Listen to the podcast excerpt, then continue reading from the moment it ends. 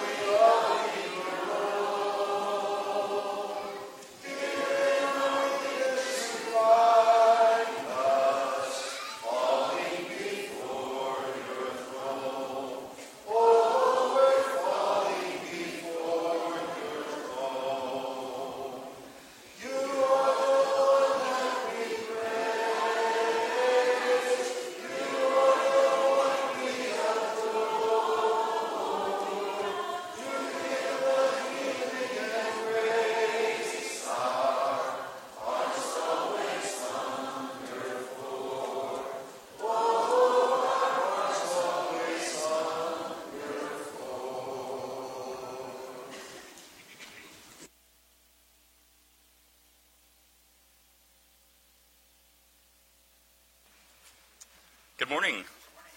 So, as you all know, this is a very exciting and also a little bit crazy time of year as school is starting back. Um, but this morning we want to honor some of our students. And so, to all of our students, just want for you to look around and know you have a whole church family praying for you as you're going throughout this school year. You are surrounded by family, and we're all here for you. But this morning, we want to honor some first graders, sixth graders, and ninth graders. So, the first graders, they just learned how to read. Pretty exciting. And so we've got a whole bunch of readers over there, and so we're going to be giving them a Bible.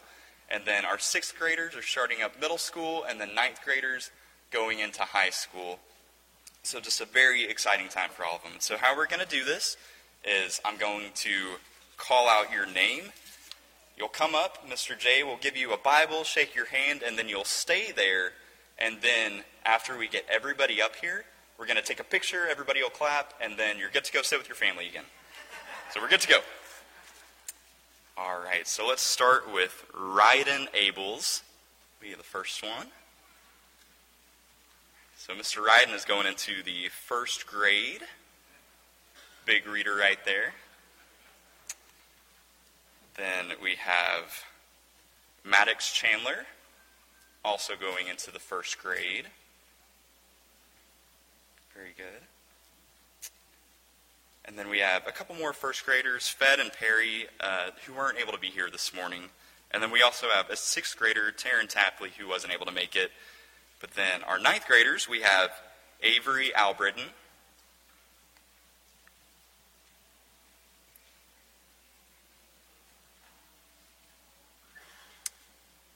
And then last but certainly not least, we have Jackson Delibede also going into the ninth grade.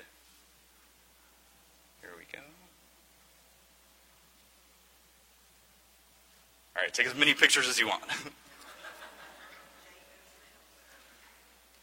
All righty. Good to go.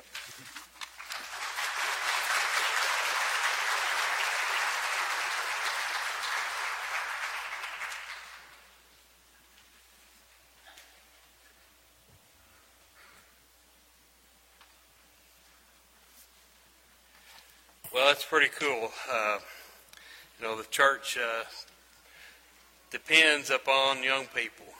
Uh, they mature and grow up and become part, become part of the uh, functioning body of the church here, we, uh, we realize how important they are. Uh, we're thankful for these young people, the ones that weren't present today, too, that are moving up, that are advancing secularly in their education, but more importantly, that are advancing in their spiritual growth and development. We thank the parents, the grandparents, the teachers that are involved. Uh, we're fortunate to have Tucker with us, also fortunate to have Donnie Cook uh, as they're involved in their spiritual education here at church. You know, Proverbs says, train up a child in the way he should go. And Matthew tells us about Jesus saying, don't hinder the little children from coming to me. You know, these are two verses about children that come to my mind. So we appreciate them. We appreciate their parents and grandparents uh, and all that are involved with them. Uh, one of the announcements uh, that was missed. It was, well, it happened late. Uh, Rita Sitton will have a heart ablation this Wednesday. Uh, we need to remember her in our prayers. Uh, it made the wire, the prayer and care list on the app, but I don't know about anywhere else. So need to remember Rita. You know, COVID uh, is with us. We've all been affected or will be affected by it in some way. It's, it's it's always been here. Uh, it's always going to be here in some form or another. It's a virus. It mutates. Uh, so we're going to have to deal with it. But it's going to be here. And we're going to hopefully open up church uh, next month. Uh, we've got the date set for that. And we, we look forward to the day that we can uh, have all our activities here at the church once again. But COVID's going to be here, but good news is God's going to be here. Jesus is here. Holy Spirit's here. They're always have been and they always will be. We can depend upon them. You know, there's a lot of things going on in our world right now.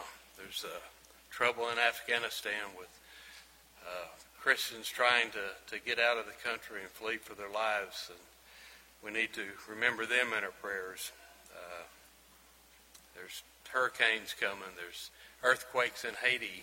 Uh, lots of people have things a lot worse than we have it here in, Tyler, Texas. We need to remember these people in our prayers as well.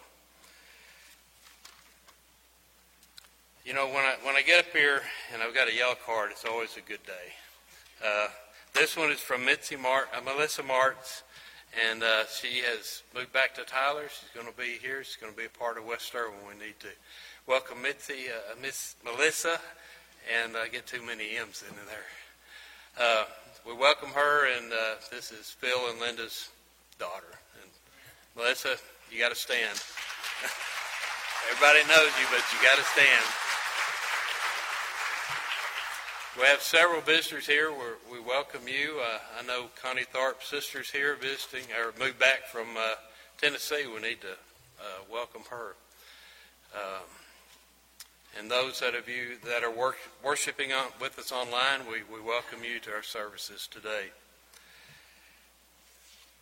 I think that was all the ad lib stuff I had. So um, we do have several that are, are have serious health issues. I know the Denmans uh, had uh, COVID, and then Harold fell and broke a hip, and he had surgery on that this week. We need to remember them. The, their uh, granddaughter and grandson-in-law, I guess, uh, Jonathan and Christina Ramirez. Uh, we need to remember them. Uh, Jonathan is still in the hospital, uh, as far as we know at this time. So uh, with those things in mind, let's begin with prayer. Father, we come before you today seeking your your uh, help and, and your will. Father, we, we pray for those of our number that are, are sick, or have uh, various health issues, uh, those that are family members that are, are sick. Father, we pray for uh, Rita Sitton's procedure this week that it will go well. Father, for Harold and Shirley Denman, we, we pray for them and Jonathan and Christina Ramirez and their children. Father, for Mary Lee, for uh, Cal and Joanne's grandson, 21 uh, year old grandson with uh, kidney issues, we pray for him. For Ralph and Barbara Henderson, for David Wicks, for Eli Hodges, for Jeff Stifer's sister uh, and Jeff's mother. Father, we pray for Paul Knight and for Fred Wingate and Amanda Atkinson. For Gail Holt and her parents. Father, we pray for uh, Nina Crow and, and for Ronnie Brown. We pray for uh, Terry Shaw. Father, we know that uh, many of these are affected seriously by COVID, and we pray that you'll uh, help them recover from that. Father, we pray for a special blessing for Charles Valentine, who uh, has been a part of West Erwin's ministry for many years and uh, has has done his part in making the gospel more easily, uh, more readily available for our young people. Father, we are thankful for our young people, the, each one of them, for for their uh, willingness to to learn about you and to serve you and to be committed to you. Father, we pray that you'll be with them through this year. Uh, as they, many of them are graduating, uh, going on up into other grades, some that will be difficult for them. Some years are more difficult than others for our students. We pray that you'll be with them, uh, help them to, to stand firm in, in their belief for you, and that they, they will be able to resist the temptations that come to them. Father, uh, there's much unrest and, and, chaos in Afghanistan and the problems on our southern border. Father, we pray with, that you will be with those people that are involved with those uh, situations. Father, we pray for uh, the families that have been involved uh, and lost loved ones in Haiti and those who have been injured in that, that earthquake. Father, we pray that you would uh, increase our faith and remember that you are in control, that you are always with us, and that you are looking out for us, and that you will provide for us as you did for your people in the wilderness, and Father, even as you do for the sparrows. Father, we know that our, our lives and our souls are worth, worth much more than that. And no matter what happens in this life, Father, we pray that uh, whether it's sickness through COVID, uh, whether it's loss of our freedoms, natural disasters, or political unrest, or any physical thing, Father, you have provided for us an eternal, our eternal welfare. And we thank you for Jesus and for his blood that cleanses us. Father, please help us to always keep things in perspective and that uh, we will always place you first in our life and that we will always give you the honor and the glory that you deserve. Through Jesus' name we pray. Amen. Donnie Carnathan share some thoughts and prayers around the Lord's Supper. And let's sing Freely, Freely, 635. God forgive my sin in Jesus' name. I've been born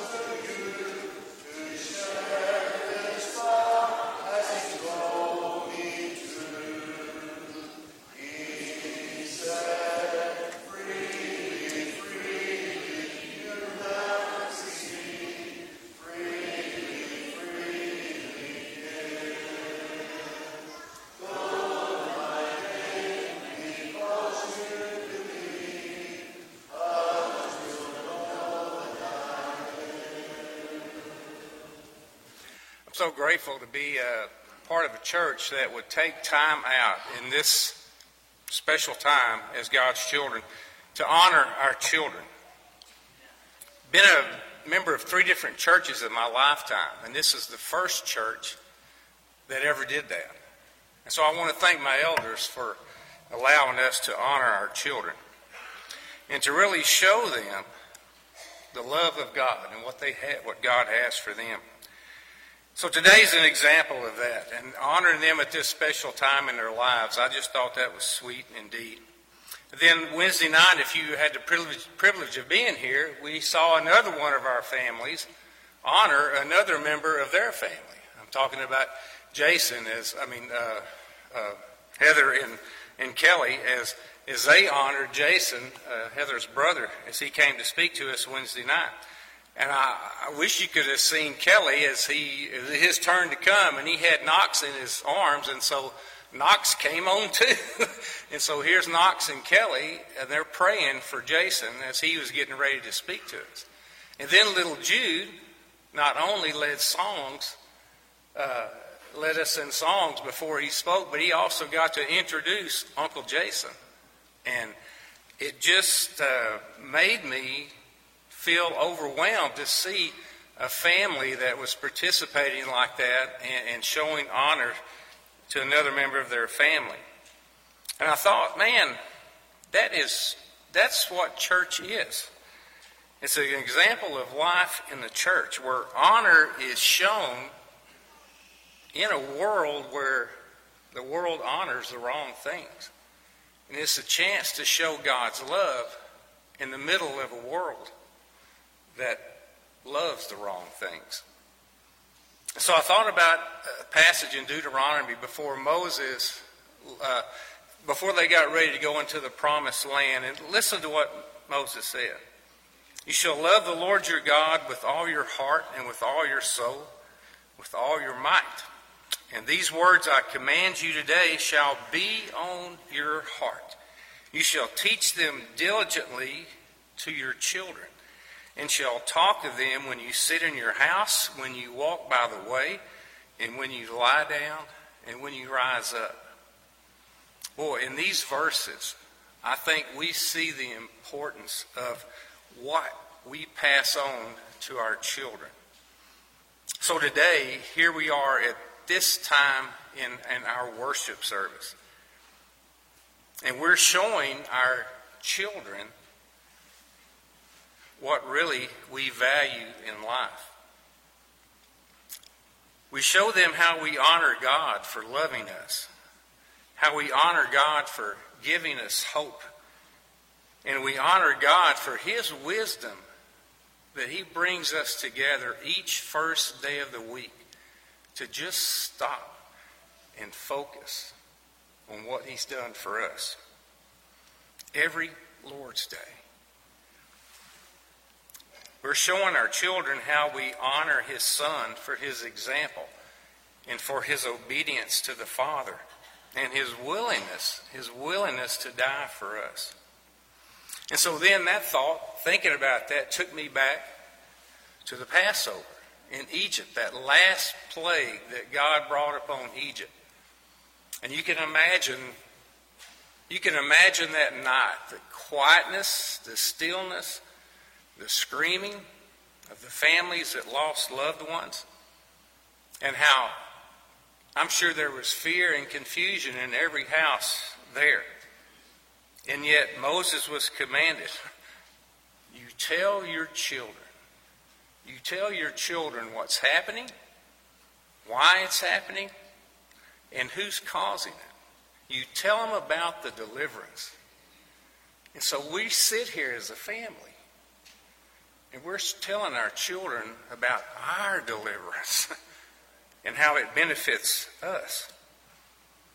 We show them how we come together as a family, a diverse family that has a gajillion opinions about a gajillion things in life, but we come together as a family for this moment right now.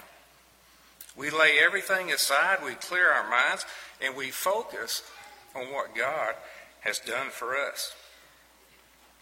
We do this. We do this while our children are so young and while they're so impressionable, while their hearts are tender, while their hearts are pure.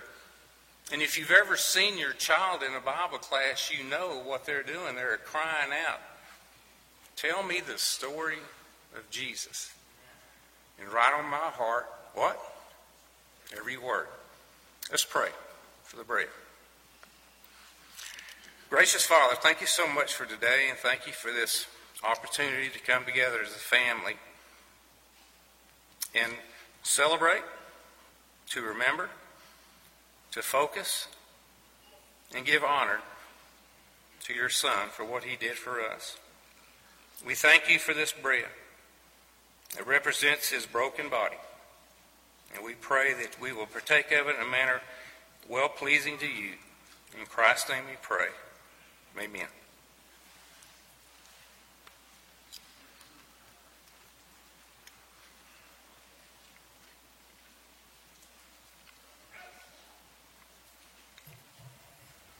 I had the blessed privilege of uh, being raised in the church.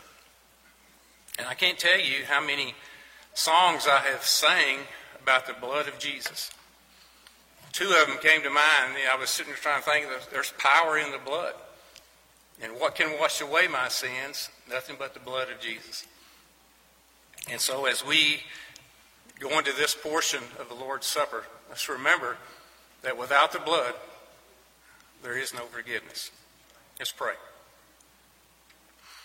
Father, we come to you today also remembering that blood that was shed for us. How important that is to our life. And Father, we thank you for that. We thank you for your Son who was so willing to take the beating and to shed his blood on the cross for us, and he did it out of love for us. We thank you for that love. You're a great God, and we love you so much. In Christ's name we pray. Amen.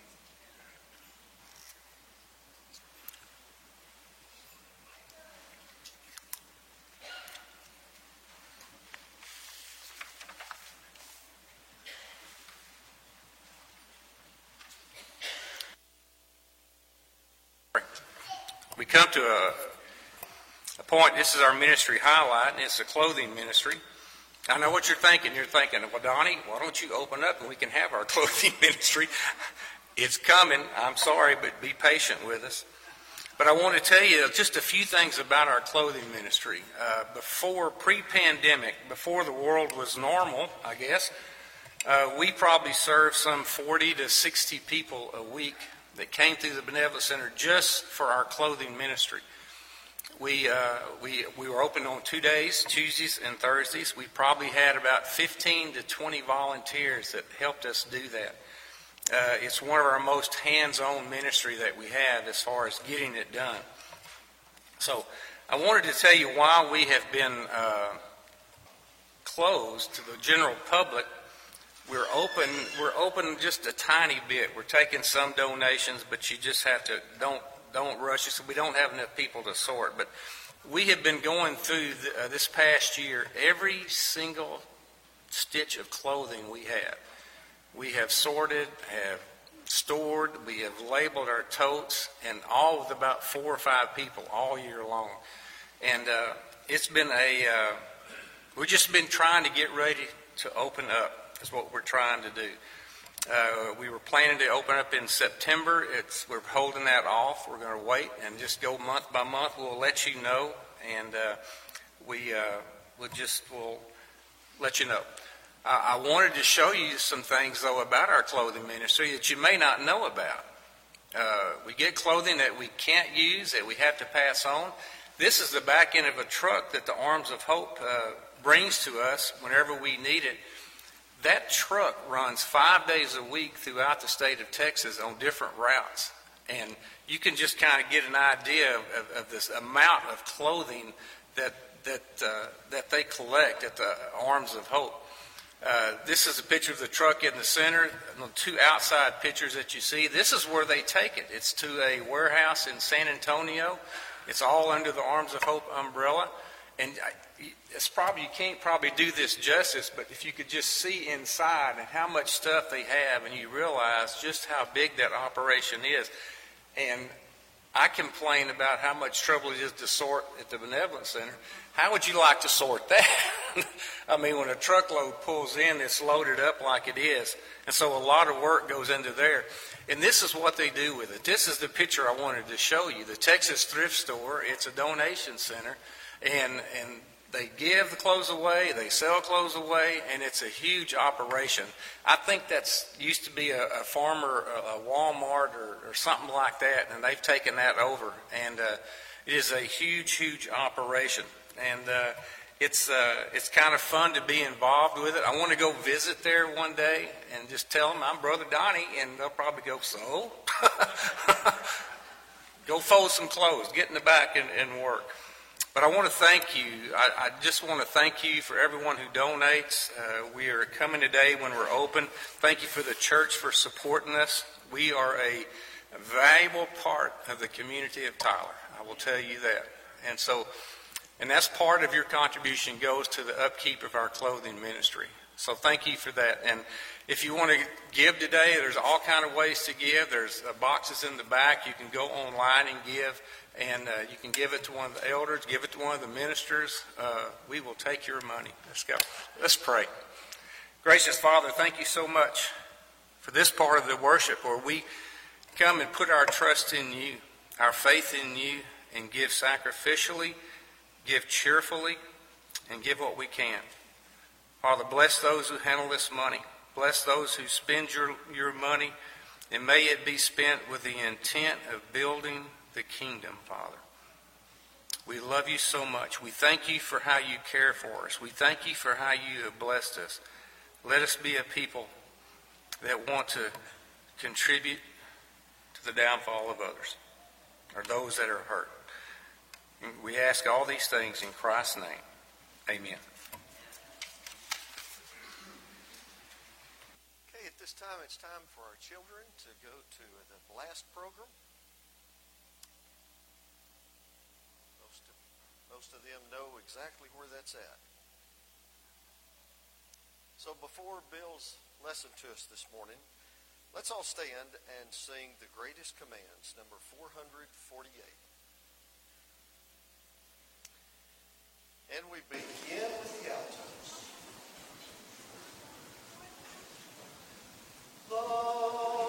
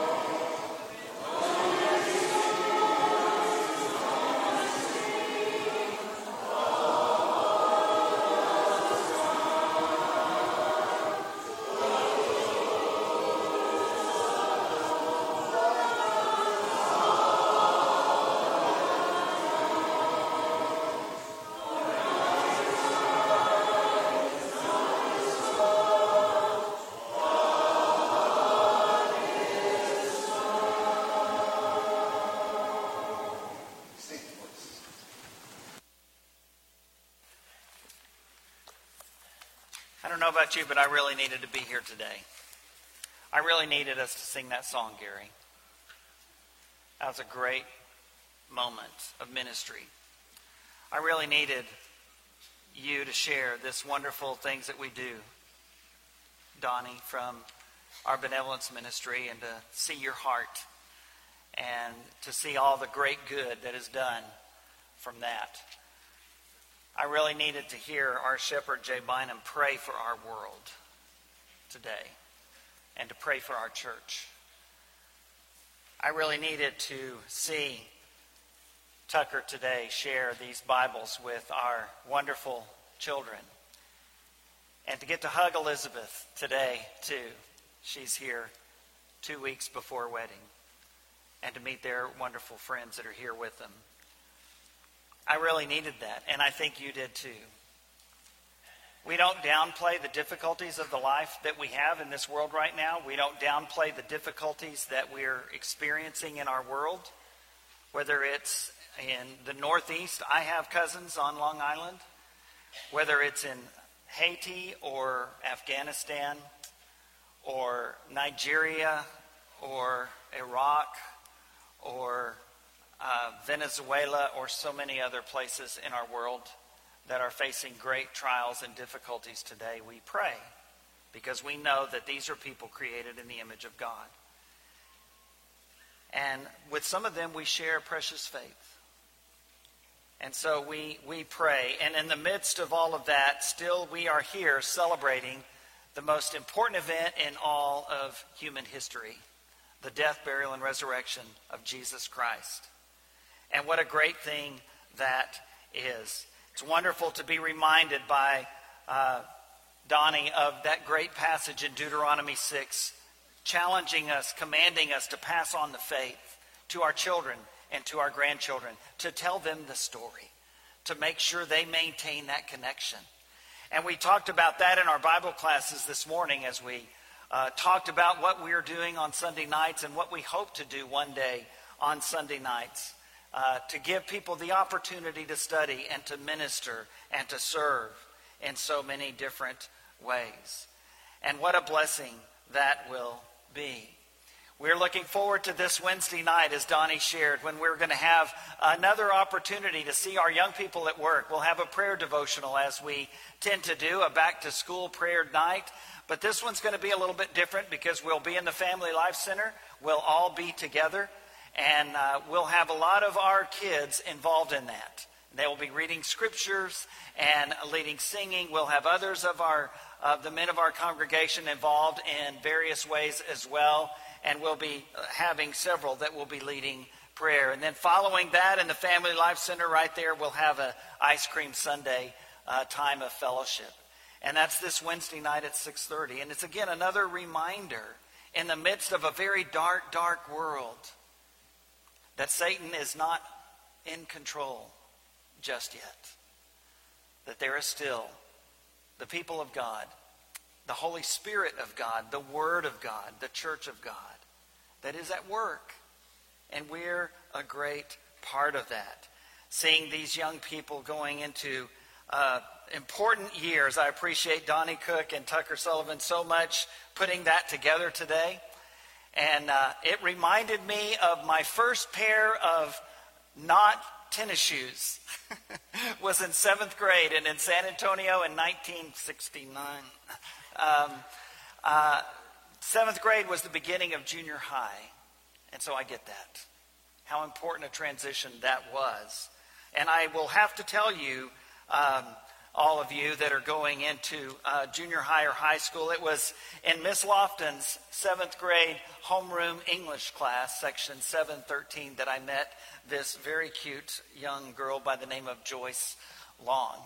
Um, so um, um, take note of who you meet during those transition years, young people. Uh, what a great blessing it is to be a part of a church that ministers to all and that is especially concerned with transferring our faith on to the next generations. What a great blessing it is to be a part of a church that ministers to people in our own immediate community, those who have needs, such as clothing, such as food, through our caring kitchen on Monday nights and handing out, distributing food on Wednesday mornings. What a great, great blessing it is to be a part of all of that. Um, what a great blessing it is to have so many of our members here today and so many others that are online that are worshiping with us that are a part of our church family. And uh, we are excited about our Welcome Home Sunday that's going to be September 19th. It's going to be a time of welcoming uh, Mr. and Mrs. Tucker Sullivan back with us after their wedding and, and honeymoon, but also a time of, of reaching out to each other to be here and to celebrate God's good blessings, to do this, all of these things as safely as possible. And we want to remember that. And we want to urge those of our, of our members who are still concerned about this virus that is very real. We heard about more of our families today, just this morning, uh, that have tested positive. We, we want you to know that we're concerned for you and, and we appreciate you keeping that connection and are prayerful. But for those who are ready to come home, for those who are ready to be here in person, we have Welcome Home Sunday on September 19th, and you'll be hearing a lot more about that in the weeks ahead. We have this wonderful seminar coming up in October uh, to help us all be able to answer the questions of our friends and neighbors and family members about why why do we believe that God exists? Why do we believe that this is the Word of God? Why is that a credible thing to do? And we'll have Kyle Butt with us from Apologetics Press, who will be with us that weekend. And we're sending out uh, uh, uh, uh brochures into the community already. We'll have some here available for you in the weeks ahead to be able to lead up to that incredible seminar that's so very, very important, October 23rd and 24th. What a blessing to be a part of a church that takes the call of God seriously. that doesn't say, well, you know, the world's tough. It's, it's, it's a bad time right now. So I don't know that we can do this. But we don't ask God whether or not He wants us to do it. we ask God how, in the midst of this difficult time, can we do it? How should we do it? How must we do it? What a blessing it is to know that Jesus still is the head of his church. And that whatever the future holds, we're called upon today to be the salt of this earth and the light of this world. And what a blessing it is to be able to share that story of Jesus. You know, one thing about churches, churches have flaws. For some of you, that may come as a big surprise that even West Erwin has flaws. okay, for none of you. But churches have flaws. Why? Because churches are human institutions. They're made up of people. Yes, Jesus is the head of the church, but we are the members of the body, and that's where the problem is. but it's a problem that Jesus owns 100%. And it's a problem that we own as well. And help each other and work together to be that salt and that light. Churches have flaws. Only the Savior is perfect. And long after his ascension, Jesus sends letters to churches, not the chicken place. Jesus sends letters to churches. Of course, you know that I'm referring to the book of Revelation.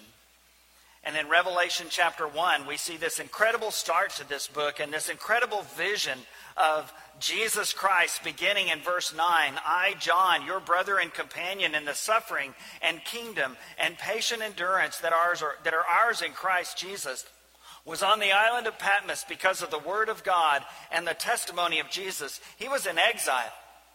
He was the only of the apostles, as best we can tell, that died of natural causes, and yet that's even got an asterisk because he died of natural causes while uh, in exile on a remote island because of his faith.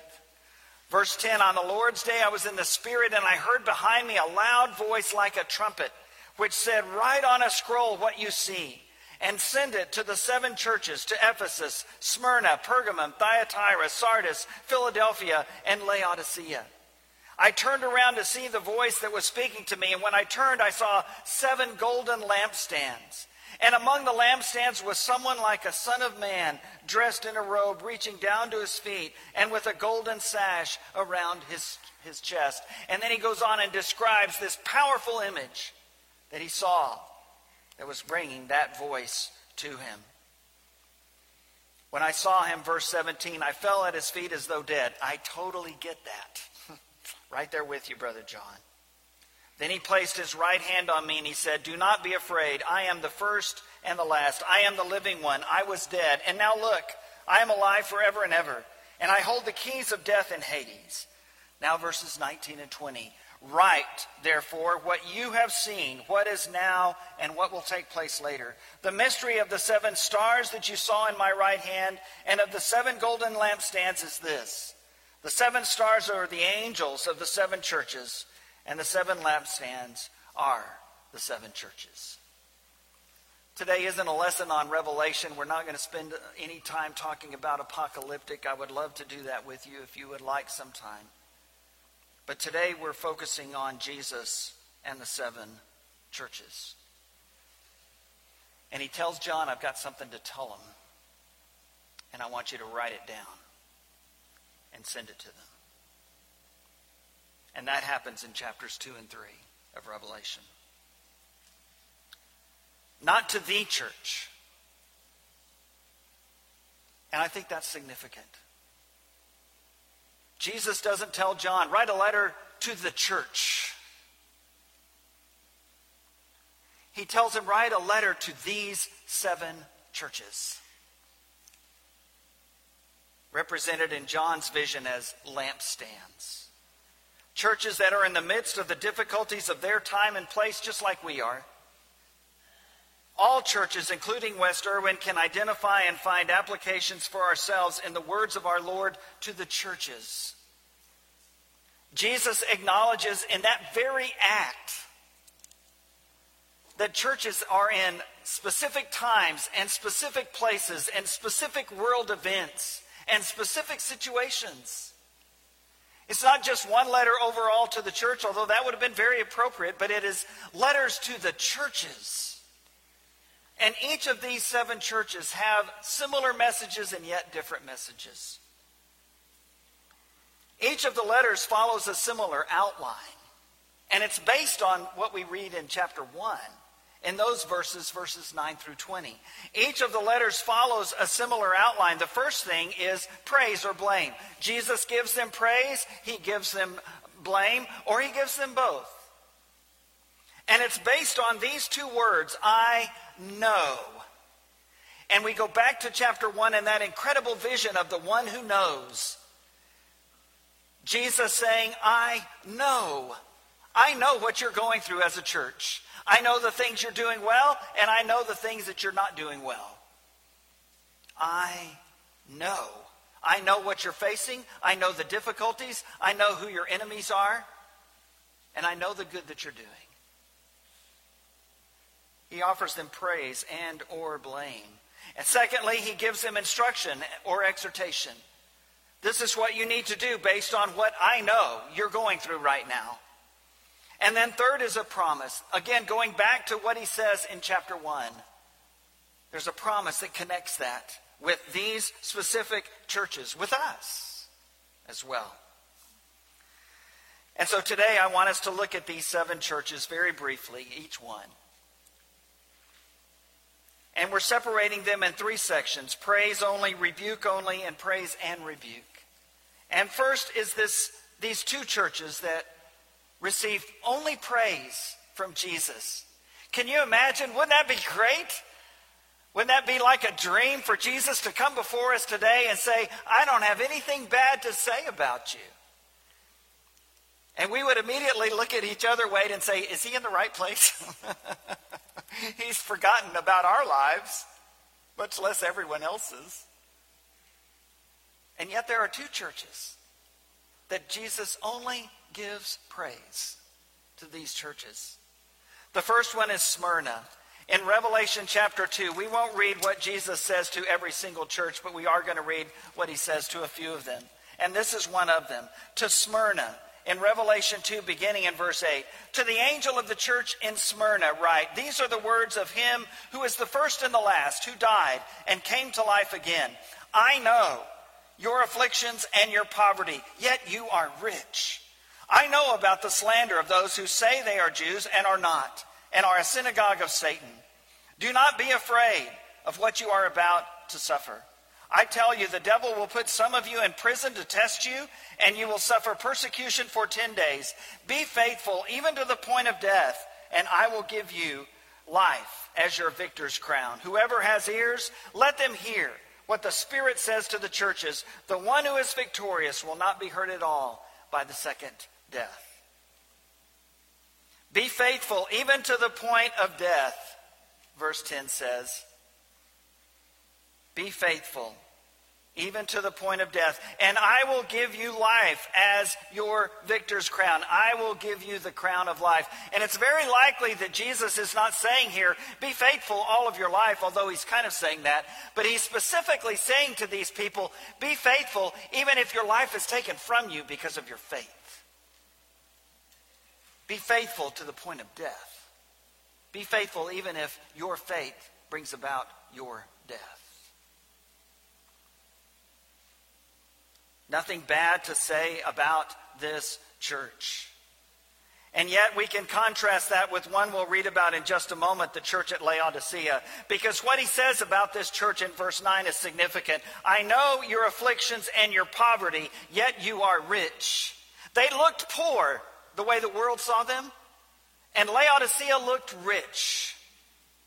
But in the sight of God, it was exactly the opposite for both. A second church that receives only praise is the church at Philadelphia, or as Fred Mertz would say, Philadelphia. no Lucy fans anymore. I'm getting too old. This is not good. Not good. Philadelphia, as you probably know, is a combination word. In the original Greek language, it's the word for brotherly love and the word for brother. Philadelphia. In Revelation 3, verses 7 through 13, we hear of this church and we don't hear anything bad about them. But what Jesus tells them is hold on to what you have. Revelation 3, verse 11. I am coming soon. Hold on to what you have so that no one will take your crown. They too were in the middle of the synagogue of Satan. The Jewish people in those communities were very antagonistic, violently so, to the church, just as they had been to Jesus Christ. Only two of the seven churches receive only praise. Only one of the seven churches receives rebuke only, and that is the church at Laodicea. Revelation chapter 3, beginning at verse 14. To the angel of the church in Laodicea, write These are the words of the Amen, the faithful and true witness, the ruler of God's creation. I know your deeds, that you are neither cold nor hot. I wish you were either one or the other. So because you are lukewarm, neither hot nor cold, I am about to spit you out of my mouth. You say, I am rich, I have acquired wealth, and do not need a thing. But you do not realize that you are wretched, pitiful, poor, blind, and naked. I counsel you to buy from me gold refined in the fire, so you can become rich, and white clothes to wear, so you can cover your shameful nakedness, and salve to put on your eyes, so that you can see. Those whom I love, I rebuke and discipline, so be earnest and repent. Here I am. I stand at the door and knock. If anyone hears my voice and opens the door, I will come in and eat with that person and they with me. To the one who is victorious, I will give the right to sit with me on my throne, just as I was victorious and sat down with my Father on his throne. Whoever has ears, let them hear what the Spirit says to the churches. One church, rebuke only. That is the church at Laodicea. All of these in that western part of the nation that we would call Turkey today that Roman province of Asia. Laodicea is one of those. And it's contrasted again with the very first church, the church at Smyrna, who was told, everyone thinks you're poor, but you are rich. And for Laodicea, everyone thinks you're wealthy. You think you're wealthy and you're not. You think you're healthy and you're not. You think you can see, but you're blind. Because you have lost your passion for the Lord because you're neither hot nor cold. You make me sick. I will spit you out of my mouth, Jesus says. And yet there's hope, and yet there's promise. In verse 20, I am standing at the door and knocking, Jesus says. Let me in. No matter how bad the situation is, even if there's nothing good going on with them right now, there Jesus is still knocking on the door, saying, Let me in. Let me in. The majority of the churches, four of them, receive praise and rebuke. They receive praise and rebuke. First of all, Ephesus, the very first church addressed in Ephesians in uh, Revelation 2 verse 1, very familiar church to us because of Timothy was in Ephesus when he received Paul's letter, very likely. The, the writings to the church at Ephesus, our book of Ephesians. Paul stopping there and having important ministry during his mission journeys.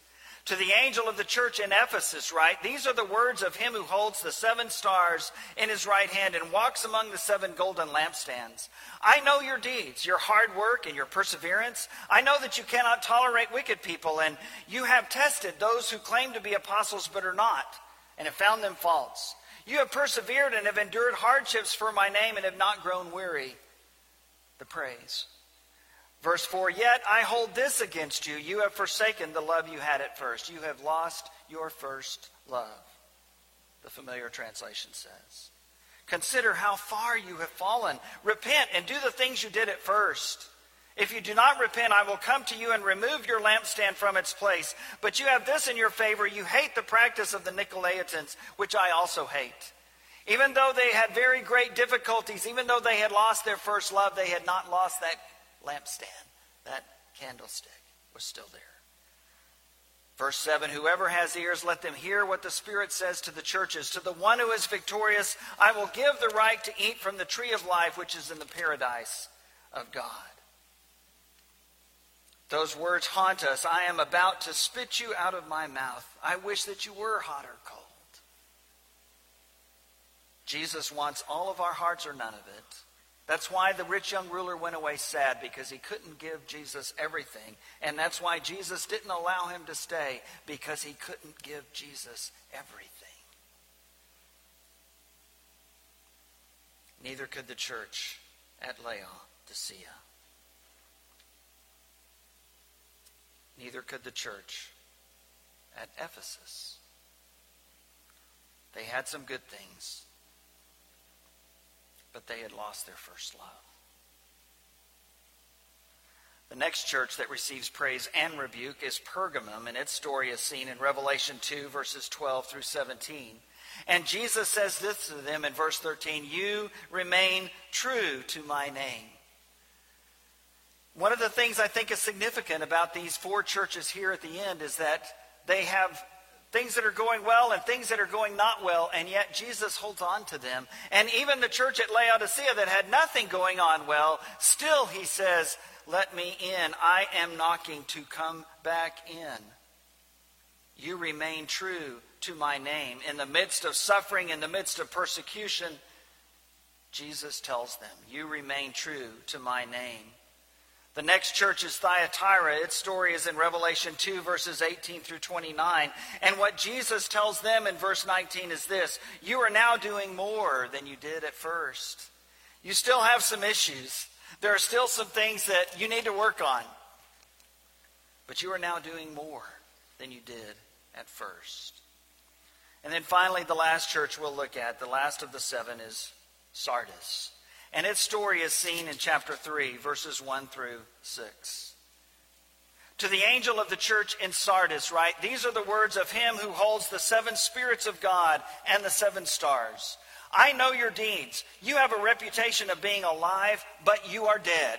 Can you imagine Jesus calling your church, You are dead? You are a dead church.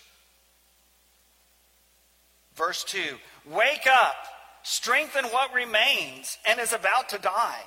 For I have found your deeds unfinished in the sight of my God. Remember, therefore, what you have received and heard. Hold it fast and repent. But if you do not wake up, I will come like a thief, and you will not know at what time I will come to you. And then the next verse surprises us perhaps as much as any. Verse 4 Yet you have a few people in Sardis who have not soiled their clothes. They will walk with me dressed in white, for they are worthy. The one who is victorious will, like them, be dressed in white. I will never blot out the name of that person from the book of life, but I will acknowledge that name before my Father and his angels. Whoever has ears, let them hear what the Spirit says to the churches. He had just said, You think you're alive, but you're dead. And then he says, Yet there are a few that are still alive.